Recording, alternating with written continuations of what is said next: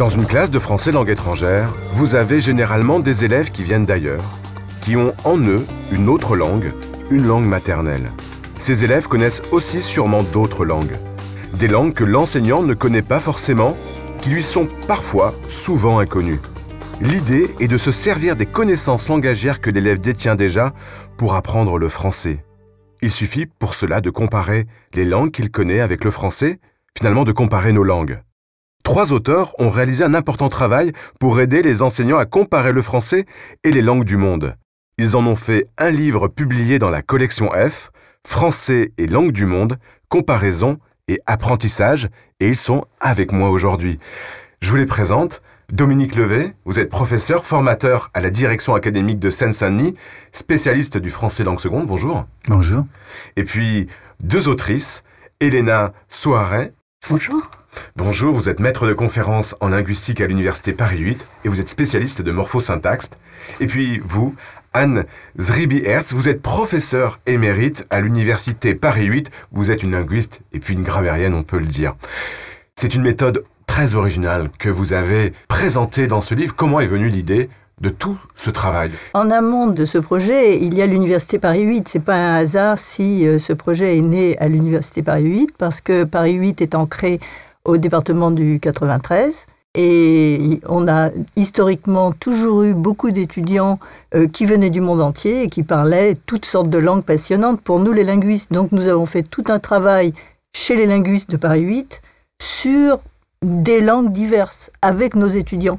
Et donc, euh, nous avons pensé que ça serait une bonne idée de faire connaître ces langues, euh, faire savoir à quoi elles ressemblent à un public plus large que celui de, que le petit groupe des linguistes. C'est pour ça que nous avons lancé le projet et croisé Dominique qui, lui, euh, avait le point de vue des classes d'accueil. Comparer des langues D'où vient cette idée-là? Comment vient l'idée de se dire, pour un enseignant de français, tiens, je peux aussi m'intéresser aux langues de mes élèves Pour moi, qui suis linguiste, comparer des langues, c'est un travail quotidien. C'est ce que je fais depuis 40 euh, ou 50 ans, j'arrive plus à compter. Mais toutes les langues m'intéressent à égalité. Donc comparer des langues, c'est mon travail euh, de tous les jours et toutes les langues sont intéressantes au même titre, y compris le français. Mais pourquoi euh, c'est intéressant pour un enseignant de s'appuyer sur les langues de ses apprenants pour l'amener vers la langue française? Ce n'est pas forcément gagné, inné chez les enseignants euh, qui pratiquent en classe d'accueil. Ça, déjà, c'est une évidence. Le français, le centre, la connaissance des langues premières de leurs élèves, c'est très différent et ils en sont parfois très éloignés. Donc, de manière évidente, il y a des gains à avoir, il y a des progrès à faire et euh, le projet nous amène à donner des informations, à présenter des outils à des professeurs qui sont en général ravis qu'on leur propose. Ça n'avait jamais été fait en fait. Et euh, ça les aide dans la pratique quotidienne de l'apprentissage du français langue seconde avec leurs élèves. Ils découvrent des différences, ils voient des choses et euh, les élèves sont très heureux de pouvoir en parler. Et c'est très productif, c'est très positif. L'idée de comparer des langues et de mettre en évidence de mettre à l'honneur ou de valoriser les langues premières des élèves a pour euh, point de départ euh, l'intuition déjà que ces élèves-là arrivent équipés avec tout un appareil avec les grammaires de leur langue première. Donc ils n'arrivent pas comme des tables rases. Ils ont des outils sur lesquels on peut se baser en tant qu'enseignant et ces outils-là, il est important, il est intéressant de s'appuyer dessus pour faire avancer l'apprentissage du français et d'un point de vue aussi euh, humain, psychologique, de faire en sorte que les élèves se sentent euh, valorisés dans leur identité aussi. Ça veut dire qu'un enseignant, quand il arrive dans sa classe, peut-être la première chose à faire, c'est de demander euh, d'où vient son élève. Et quelle langue il parle. Et quelle langue il parle. On parle des élèves allophones. Qu'est-ce qu'un élève allophone? C'est un des publics de votre livre, où on parle de français langue seconde. Qu'est-ce qu'un un élève allophone? C'est un élève qui parle une autre langue que la langue du pays d'accueil. La norme actuellement dans le monde, c'est plutôt d'être bi ou plurilingue. Ce n'est pas euh, le cas que euh, la plupart des gens parlent une seule langue. Ça commence à être de plus en plus euh, par défaut, en fait, le bilinguisme, le multilinguisme. Donc ça veut dire que pour l'enseignant, la, première chose, c'est de comprendre que sa classe est totalement hétérogène et qu'il faut qu'il s'adapte aussi euh, et qu'il apprenne aussi d'abord de ses élèves. Et la migration est souvent, euh, antérieurement, a déjà été une migration interne à l'Afrique, par exemple, pour nos élèves d'origine africaine, de l'Ouest ou du Nord, ou même d'ailleurs en Afrique, et qui, parfois, ont déjà connu un pays d'Europe du Sud, l'Italie, l'Espagne, le Portugal, donc ils ont plusieurs langues avec des grammaires différentes, comme acquis.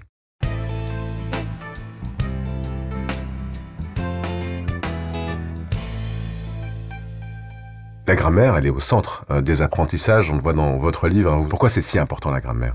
Mais la grammaire, ce qui est derrière notre projet, c'est une hypothèse centrale qui vient du linguiste qui est très connu, qui s'appelle Noam Chomsky, qui est l'initiateur d'un certain type de linguistique qu'on appelle la linguistique générative ou la grammaire générative. Et l'idée qui est derrière, c'est que toute langue a une grammaire et que la grammaire, c'est pas un bouquin qui vous donne des instructions que vous devez suivre de manière coercitive. La grammaire, c'est un système, un algorithme, c'est-à-dire un système combinatoire qu'on a dans la tête et que toute personne, que tout locuteur humain a forcément dans la tête et qui lui permet d'associer des syllabes pour faire des mots, des mots pour faire des phrases et ça de façon créative pour dire tout ce qu'il a à dire et aussi pour interpréter, c'est-à-dire pour comprendre ce que les autres disent. Et donc, le cerveau humain est façonné de telle façon, est, conçu de telle façon, est fait de telle façon qu'il est capable d'intérioriser une grammaire ou plusieurs grammaires qui permettent aux humains de communiquer par le langage. Et le langage est caractéristique de l'espèce Homo sapiens, comme on le sait.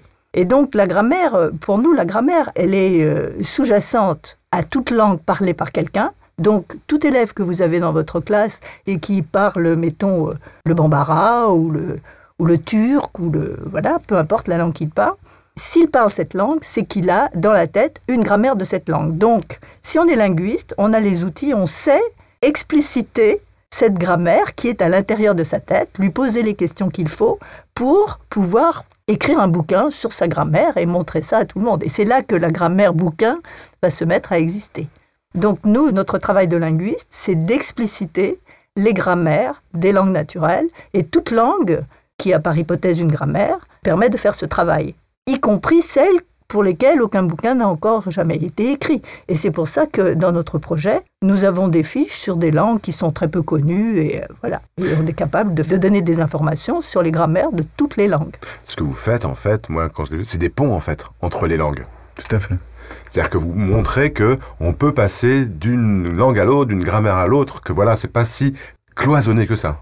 Et qu'il y a des acquis, qu'il y a des différences essentielles qu'un prof souvent ignore et finalement, quand on lui communique euh, ces différences, ça l'aide dans l'apprentissage sur euh, l'ordre des mots dans la phrase, sur le fait qu'il y ait des genres ou pas, sur euh, le fait qu'il y ait des pronoms ou pas, etc., dans une autre langue. Et il ne va pas s'échiner à, corriger des fautes éternellement euh, sur un élève qui a telle langue, alors qu'en fait, l'élève va lui expliquer que dans sa langue, au travers d'une activité, que dans sa langue, c'est comme ça que ça se passe. Et le prof pourra davantage individualiser les activités pour cette langue-là, pour cet élève-là qui a cette langue. On sent bien qu'il y a beaucoup d'échanges du coup entre le prof et l'élève quand on est euh, dans cette dynamique-là de faire parler d'une langue à l'autre. C'est ça? En fait, euh, effectivement, derrière, euh, il y a l'idée d'une classe très interactive. L'enseignant, il peut se renseigner sur les langues de ses élèves. C'est d'ailleurs le but de notre démarche, d'offrir de l'information linguistique sur beaucoup de langues. Mais essentiellement, il va apprendre de ses élèves aussi. Donc il y a un aller-retour de connaissances entre les élèves et l'enseignant qui vont faire que euh, la classe devient un atelier linguistique en fait. Il vient expliquer un fait linguistique de sa langue aux autres en le comparant avec le français. Ça, c'est intéressant parce que souvent, euh, on a toujours l'image du professeur qui a le savoir. sur le français, finalement, il faut se laisser interroger par euh, les élèves sur sa propre langue. Il y a beaucoup d'activités pédagogiques, c'est ça dans votre livre. Alors il faut le dire, hein, c'est un livre, ça se lit pas comme ça, c'est pas un roman, hein, on, est d'accord. Mais ça se termine bien à la fin quand même. Ça se termine très très bien à la fin, mais malgré tout, ça se lit pas comme un roman. Mm. Et, il y a énormément de comparaisons entre les langues, c'est ça qui est assez passionnant. On voit tout, on a l'impression d'être dans une tour de Babel vraiment quand on lit votre livre. Et en même temps, vous mettez beaucoup beaucoup beaucoup, moi c'est ce qui m'a particulièrement intéressé, d'activités pédagogiques, ce qui permet de comprendre votre méthode. Pourquoi c'était important de bah, déjà donner un petit peu des clés à l'emploi de cette comparaison entre les langues. Et puis de rappeler la langue française, elle est détaillée de manière euh, facile, aisée et, scientifique. elle est comparée aux autres langues et il y a des activités pédagogiques. En plus, ce bouquin finalement complète aussi toutes les fiches langues que nous proposons. C'est finalement le point de vue, l'autre point de vue. Ce ne sont pas les difficultés du français langue seconde quand on a telle ou telle langue, mais on présente le français, on le compare avec les autres langues et on propose des activités.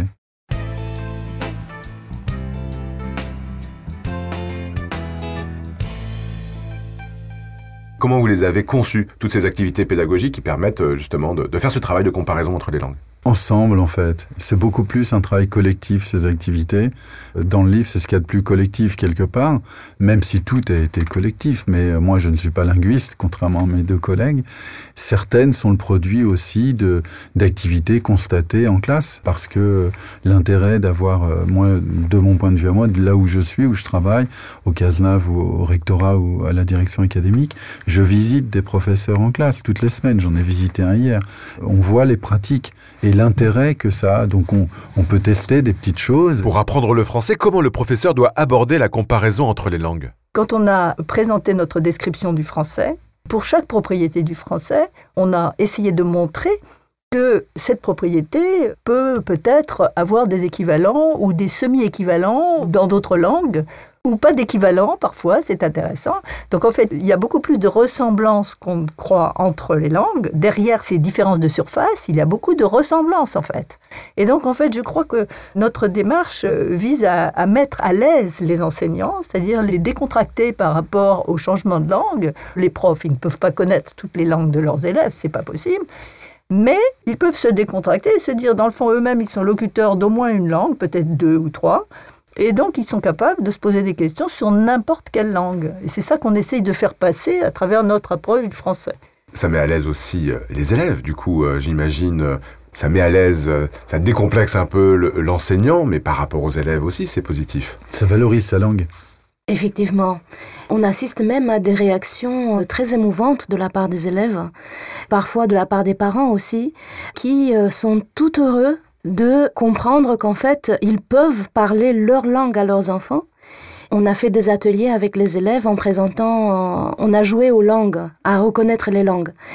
Et on voyait le bonheur sur le visage des élèves quand ils reconnaissaient leur langue. Après, on, les invitait à devenir euh, professeurs en quelque sorte et à raconter quelque chose dans leur langue euh, aux collègues euh, et à leur enseigner comment dire une petite phrase dans la langue en question. Ils étaient aux anges. Comment on peut se former à votre méthode? Parce qu'il y a le livre évidemment, mais comment un professeur qui s'intéresserait, qui découvrirait avec ce podcast votre travail, comment peut-il se former à cela? Je ne sais pas si se former, c'est le terme exact. En fait, c'est s'informer peut-être d'abord sur ces langues, et les outils que nous proposons, les fiches langues, le permettent. Ensuite, les activités. Tout prof lit des propositions d'activités, et ce qu'il y a de bien, ce que je trouve bien chez le prof, je ne suis pas toujours euh, à encenser les profs, mais c'est qu'ils lisent des choses et ils les transforment aussi. Et donc ils vont en créer d'autres. Ils vont lire nos activités, ils vont en choisir certaines, mais ils vont en créer d'autres. Et c'est pour moi la formation. Il n'y a pas une vraie formation à voir dans l'immédiat, mais parce que c'est pas encore, euh, je crois, dans l'éducation nationale, ça va se développer. Il y aura probablement des formations dans l'avenir autour de ça, et où il faudra présenter les langues, présenter les bonnes pratiques, présenter tous les aspects dont nous venons de parler, c'est-à-dire la valorisation pour les, élèves. Quand on voit un élève mandarin, qui chinois qui parle mandarin, qui ne parle jamais quasiment en classe, quand il vient expliquer sa langue, comment ça se passe au tableau devant tout le monde et qu'il se met à, à s'ouvrir, ça c'est vraiment très important. Et je pense que la formation, c'est beaucoup d'informations surtout. Je pense aussi que notre démarche, c'est plus un esprit que des recettes. C'est-à-dire qu'on a proposé des activités, c'est vrai, mais disons, il faut prendre ça comme des types d'activités. C'est plutôt un esprit. C'est-à-dire, je pense que ce qu'on essaie de transmettre, c'est euh, l'idée que, en tant que locuteur d'au moins une langue humaine, le prof peut se décontracter par rapport au langage en général et aux langues naturelles en général. Et il n'a pas à être intimidé parce qu'il ne sait pas, il n'est pas lui-même locuteur des langues de ses élèves il peut leur poser des questions, il peut essayer de produire euh, les sons des langues de ces langues qu'il ne connaît pas. Les élèves peuvent lui enseigner à faire ça et avec sa, sa voix, ses cordes vocales, son cerveau humain, a priori, il est capable de faire comme eux. Il aurait pu être locuteur de cette langue. Il, il se trouve qu'il est, il est né locuteur d'une autre. Mais voilà, c'est plutôt un esprit, je crois. Et donc, c'est une formation, c'est un peu comme certains livres de recettes de cuisine. Vous savez, il y a des recettes de cuisine qui sont très strictes. Il ne faut pas oublier les oignons, etc. Il y a des recettes qui sont un peu ouvertes. Ça vous donne l'idée, l'esprit d'un plat. C'est plutôt ça, je crois. Oui, c'est vrai. Effectivement, Anne, ça m'a fait penser à un livre de recettes pour ceux qui veulent enseigner le français en comparant les langues. Donc je vous renvoie au livre de la collection F, Français et langue du monde, comparaison et apprentissage. Merci beaucoup à tous les trois. Merci à vous. Merci. Au revoir.